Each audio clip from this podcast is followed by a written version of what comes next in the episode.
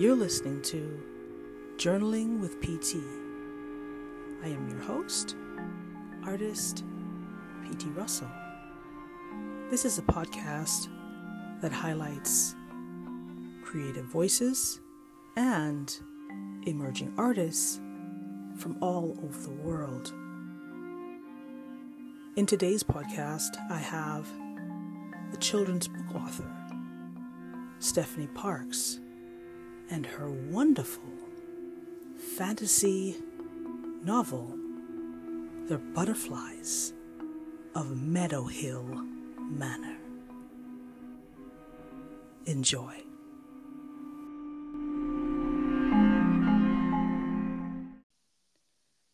Hello, everyone. Welcome to the podcast. Today, we're going to take a little trip to Derbyshire in England to the Butterflies of Meadow Manor. And today, I have my very first author, and her name is Miss Stefanie Parks. Welcome to the podcast. Hey, P T. How are you, my dear? I'm good, thank you. Thanks for having me. That's wonderful. And how is, I'm curious about the weather all the uh, way down there. Well, I'm recording this from New Zealand, so it's our summer at the moment. Um, it's thirty degrees today. It's boiling hot. Oh, wow. thirty degrees Celsius. So that's, yeah, that's somewhere about eighty something. Yeah. Fahrenheit. Yeah. Fahrenheit for the, for the Westerners. So that's, uh, wow. That is pretty warm. And uh, typically, what's in season uh, there in New, New Zealand this time of year? Um, oh, it does get pretty hot this time of mm-hmm. year. So, yeah, we would we'd normally be high twenties around now. It's pretty typical. Okay. And what about in, in terms of fruits? Or, or I'm just curious about the fruits, vegetables, anything like that in particular that's in season right now there that's uh, maybe oh, something God. different? Yeah. That we would yeah, have. You're testing my knowledge now. I know that um, we have a really cool berry here called a boysenberry, um, mm. but I don't actually know when it comes into season, which is terrible of me, but um, no, no, no. that's very popular here. Oh, and the golden kiwi fruit, of course. Oh, wow. That's that's great. That is great. So what uh, was there a significant adjustment period for you in the adaptation between there and England, or? Yeah, um, probably the biggest change is the seasons, because they're all back to front. I'm used to it being very cold right now in the U K, um, with it being January, and I find having a really hot Christmas day very strange. It's still, I've been here a few years now, but it's it's still very strange to me that it's hot on Christmas day. Not warm, hot. Hot, yeah. yeah, yeah. Sometimes warm, but um, well, the Kiwis will often say, "Oh, it's a bit cool today," but it'll be kind of high teens, late twenties. Yeah, so to me it's really hot. Oh wow, yeah, it definitely definitely is warm. And here in Canada we have, well, the weather is different, it's cooler, but it's uh warmer than usual, so something's going on, who knows. Yeah, maybe some of the butterflies uh got into the the polar systems, and uh, who knows. Uh, so just um as an introduction, please share a little more about yourself for our listeners who are not familiar with Miss Stefanie Parks. Ah, oh, sure. Um, so, as you said, my name is Stefanie, um, and by trade, I'm actually a teacher. I was a primary school teacher, um, specializing um, in working with children with special needs, so children with autism or A D H D or some sort of intellectual disability. Um, Outside of that, though, I love to write. I love to read and write fantasy books. Um, and I particularly enjoy reading middle grade, um, sorry, writing middle grade and young adult fantasy. Um, so my most recent book, uh, my first book actually that um, has just been published is The Butterflies of Meadow Hill Manor. Um, and that's aimed at eight to twelve year olds. That's a fantasy book. Um It's a sort of magical discovery book um, with sort of themes of um, friendship and healing, I'd say. Yes, definitely. Now, you have me in a loop because I didn't know this about you, about you teaching special needs children. Uh, my son is on the spectrum, so I'm an advocate for autism. And sure. uh, yeah, and that's a special place in my heart. So I just took pause just now to uh, for all those wonderful little children and grown-ups with who are experiencing challenges with a diagnosis. Mm. So, yeah. Yes, yes. yes. So, um, uh, kudos to you and teachers like yourself who are involved with special education, because it's definitely something that takes special people. Oh, and I say special people within, you know, with three or four asterisks in front and behind, because yeah. it is, uh, it is, uh, it's a, a labor of love, and it takes a lot more patience, and you just have to be a special person to, to, uh, to, to just to, to venture into that. Anyways, just had to say okay. that stuff, and so I, lots of admiration from me to you. Thank you. That's very kind. Okay, that is that is that's great. It's a great piece of information. Thank you for sharing that. Um, when did your love for writing begin?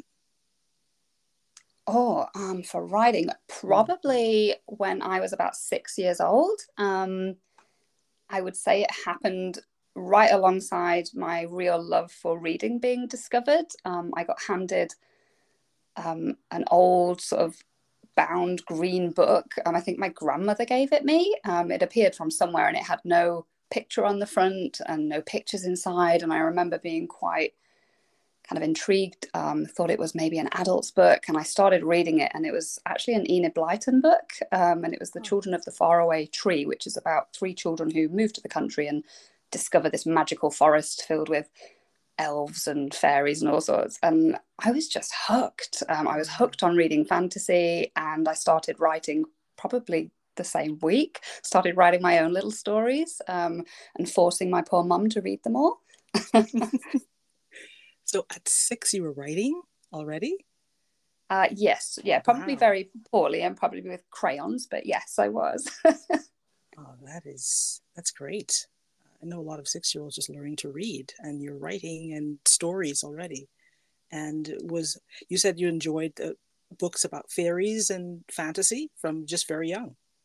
Yeah, yeah, from a very young age. I know. Um, yeah, I lived um, with my mum in a caravan for a long time, and she she worked really hard to make sure that I could read um, before I went to school.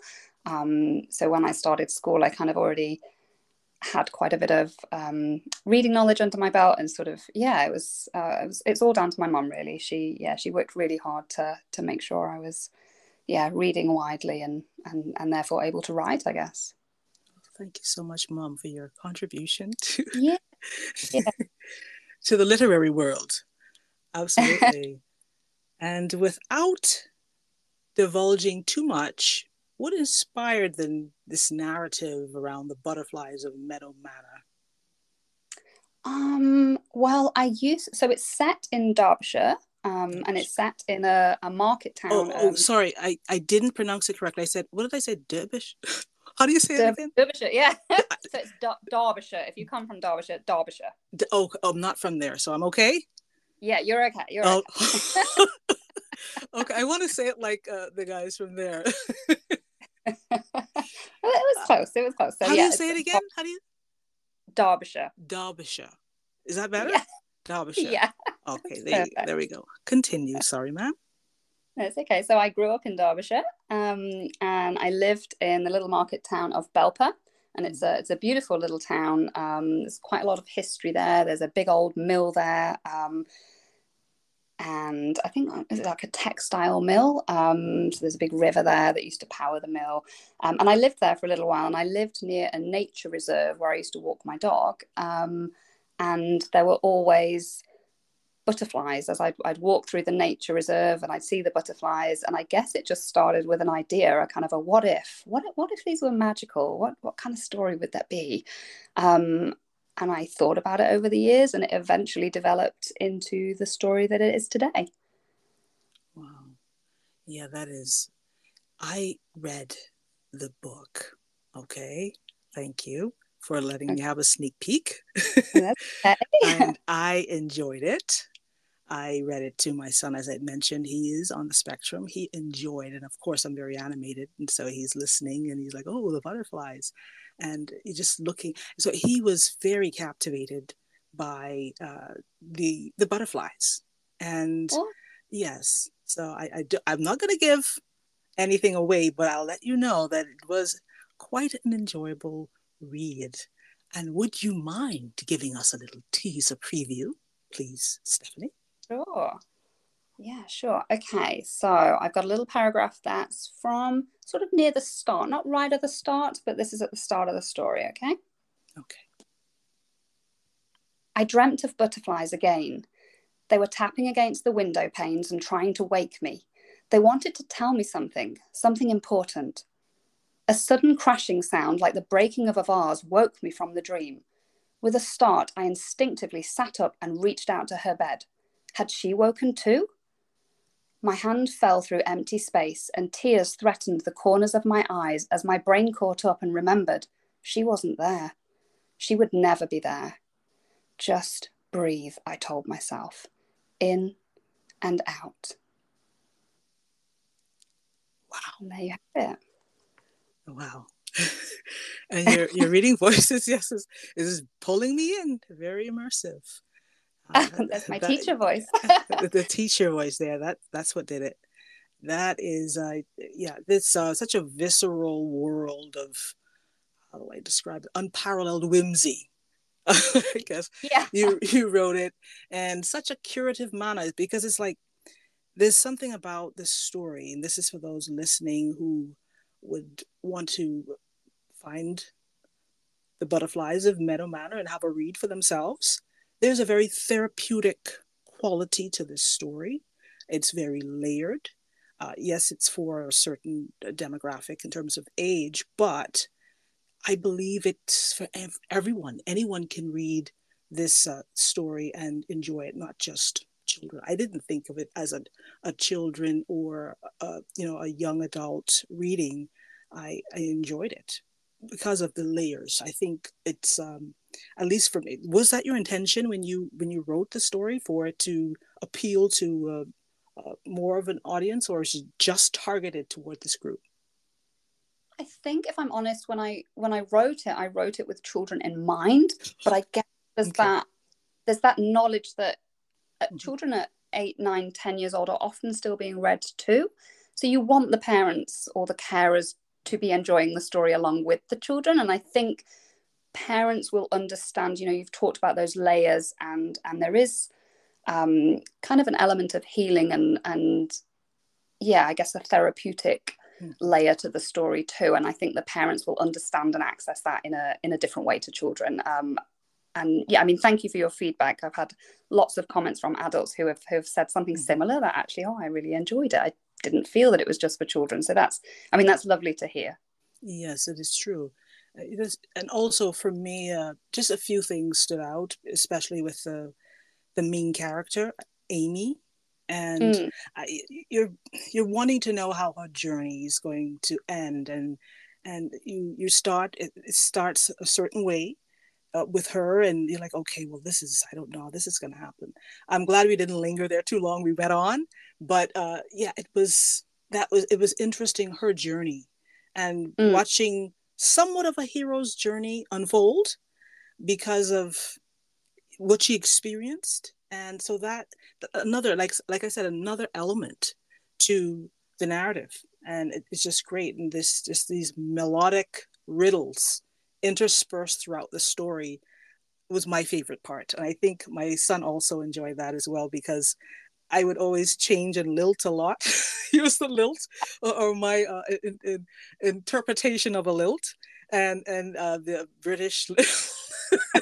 I won't try it here, but I would read the riddles, you know, just to give him more of a, uh, I guess, that immersive experience. He found it funny anyway, and I truly enjoyed that part of the story. Uh, and is Amy uh, influenced by anyone in particular, or is it just a character you created? Um, no, she, she is just a character I created for this story. So there are other characters that are heavily influenced by people I have known. Mm-hmm. Um, but she is heavily, um, not heavily, um, she is, yeah, she was created for this story. Um, yeah. Yeah, I found, yeah, because she's, there's a, well, because of her backstory, uh, there is a lot going on with her, but she seemed very multi-dimensional.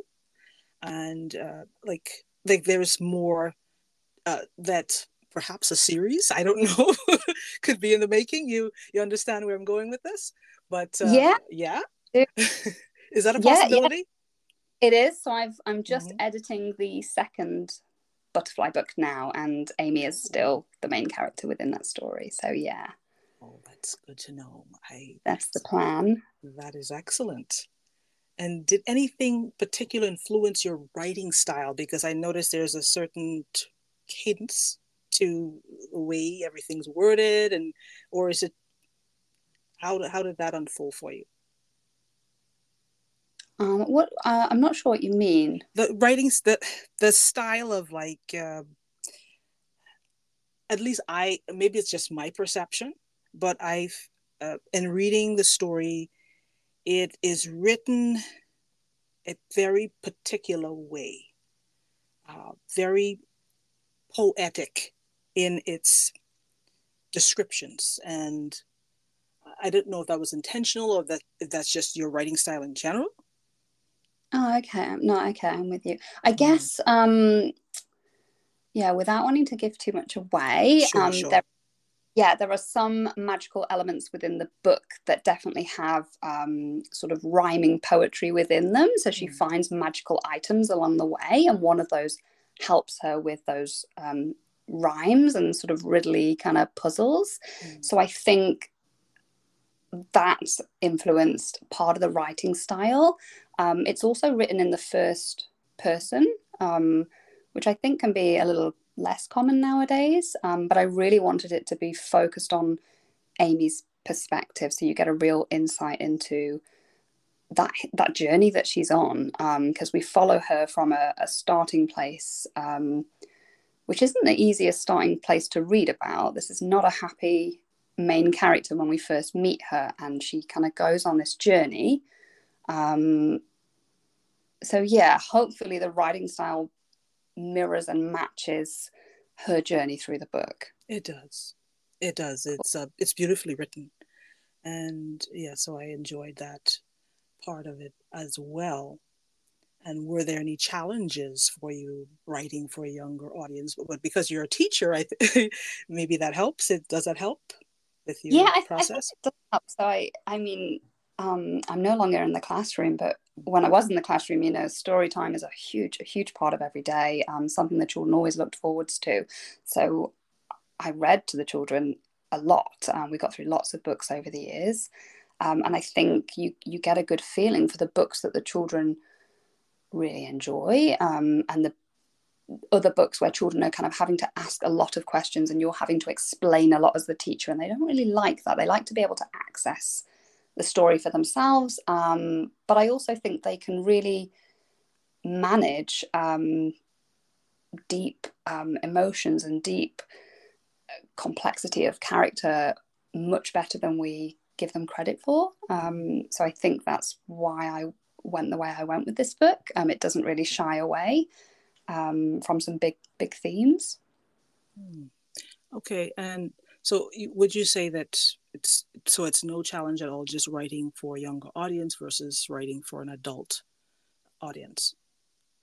Um, I haven't written for an adult okay. audience. So I, yeah, I don't know that I could answer that. Okay. So, honestly, so you have, written. yeah, I mean like uh, if you would have written perhaps an essay, you've written essays and, and oh, it's not necessarily yeah. a novel, but You read, yeah. but I guess that's more ed, an, edu, an academic type of approach to your writing yeah. style, as opposed as opposed to something that's for entertainment and yeah. I mean, used. I guess as I was writing, I was I I sort of held true to writing the kind of thing that I knew I would have loved as a child, um, and that the children in my classes would have loved. I guess one of the challenges is you're sort of reading it with an adult eye, but you're sort of monitoring yourself and checking, is this too dark in places? Is this... So you're kind of checking for that. Um, I mean, I have some children that do sort of test reading for me, and that's really helpful. They're, they're brutally honest. Um, so that's that's really handy. Yeah. Okay, but I, I'm understanding what you're saying now about that. I, you have to excuse me, this is the first time an author has been on, so I'm just curious about the, you know, the differences in in uh, writing for a younger audience versus uh, an adult. I'm sure there's some, but you haven't done that yet, so perhaps maybe in the future you will. Who knows? Yeah, maybe. But uh, it is just um, it's just a wonderful a story that uh, I am so happy that you have written. And was this a long process for you in terms of drafting and that kind of thing? Um, yeah, yeah, it was a long, um, a long process. I think I first had the idea and started mulling it over probably twenty years ago. Um, and then I faffed around a lot in between that time. Mm-hmm. You know, work, life got busy. Um, and yeah, it was only since I moved to New Zealand, um, and I guess I feel like I got a really, a really good, a really healthy work-life balance, and just had more time to do the things that I loved. Um, and then I thought, hey, I'm I'm going to give this a shot. I'll I'll start approaching publishers and see where this goes. Um, so it was a really long process, um, longer than it needed to be. I mean, the editing and the drafting are probably spent about eight months, um not full time. I, I work as well, um but yeah, it took a lot of reads, um and it's hard. I think, to be honest, I could have become stuck in that editing phase for the rest of my life. You know, every time you look at it you're like, oh, I can just tweak this and this and this. So mm-hmm. At some point you have to say, right, what's what's good enough? Like, when do you send it to the publisher? Because I, I think you can get stuck there just continually editing and and trying to improve. Yeah, and how did you determine that? Did you just, it was time, or it was just something in particular? They said, okay, this is, I've had enough of this, it's time for it to go. When did that time come for you?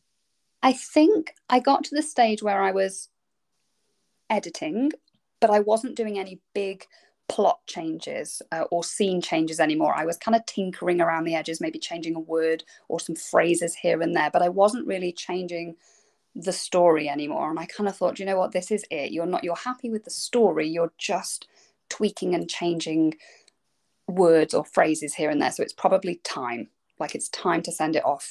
Um so that that was the signal for me. Oh, well, that's good. I'm glad you sent it off and and you have it done. And where can uh listeners find uh, The Butterflies of Meadow Manor? Um so it's the probably the easiest place to get it is on Amazon. Okay, well, there. Yes, head to Amazon. Well, that's pretty easy, and I'll have links definitely in the show notes so that awesome. they can have they can find. So you can, yeah, we'll we'll deal with that later. But that is, uh, I'm telling you, this is uh this has to be a series. I don't know. I'm glad you're working on the next thing. I am. Plenty more butterfly magic to come. Oh yes, uh, most definitely. And uh, there is uh, it's so hard when you have something and you you have to keep it under wraps, right? But uh, yeah. yes I, I just love the dynamic with the the characters, you know, together with themselves, uh, the, the relationships. Yeah. And uh, it's just so many things uh, going on and um, all at once. And yeah, so it's uh you can get lost in this world. I it's definitely a little trip, as I'd mentioned, so you yeah. definitely want to do that. And so that is great. And uh yeah, so where can folks find you, uh Stefanie, oh, yeah. if they were interested um, so, in getting in contact with you? Oh yeah, that would be awesome. So um I have a website which is Sparks Writing or sparks writing dot com. Mm-hmm. Um, and I'm also kind of on the social media as Sparks Writing. So S-Parks, all one word, Sparks Writing. Okay, that's great. And we will have that again in the show notes. So I have a quick question before we close.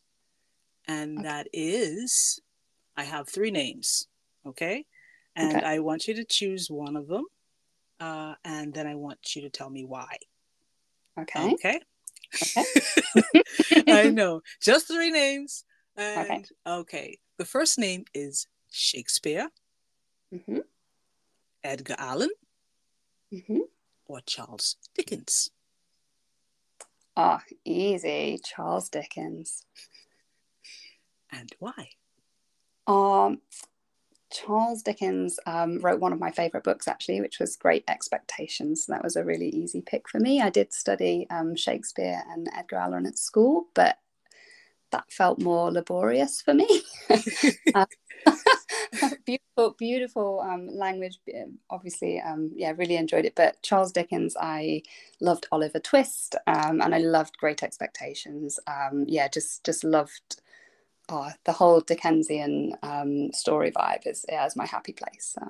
Yes, Charles Dickens for me as well. I could remember having my first uh, unabridged version of Oliver Twist, and oh. my mother got that for me for my twelfth birthday. And I, that was, uh, you know, well loved. I'll put it that way. Yeah, uh, yeah. The language is beautiful, absolutely oh, beautiful. Definitely, and because I'd read other versions, and they didn't compare at all to the unabridged version. So I'm happy that you too chose yeah. Charles Dickens. Yeah, and, definitely. Yeah. So this has been absolutely wonderful, and I, I can't wait to hear more about the series and learn more about Amy's adventures and have you back on to perhaps speak about that. That'd be great. Yeah, that'd be lovely. Yeah, so is there anything you'd like to, uh, maybe a, a greeting you want to send to into England, or perhaps? Say that again, sorry. Is there a greeting that you'd like to send to anyone in England, or? Oh yeah, that would be awesome. Yeah, so definitely have to say um I send a greeting to my mum and to my family in England that have been hugely supportive. Thank you guys. And then another special um hello would go to my best friend Jill, who lives in the Netherlands, and there is a character in the book that is um based on her. Yes, I remember that name. Yeah. I was just about to say something, but I didn't. It's so tempting, and I won't. A pleasure, Stefanie. All the very best in all that you do. Thanks so much. Thanks for having me. It's been lovely to chat to you. All right.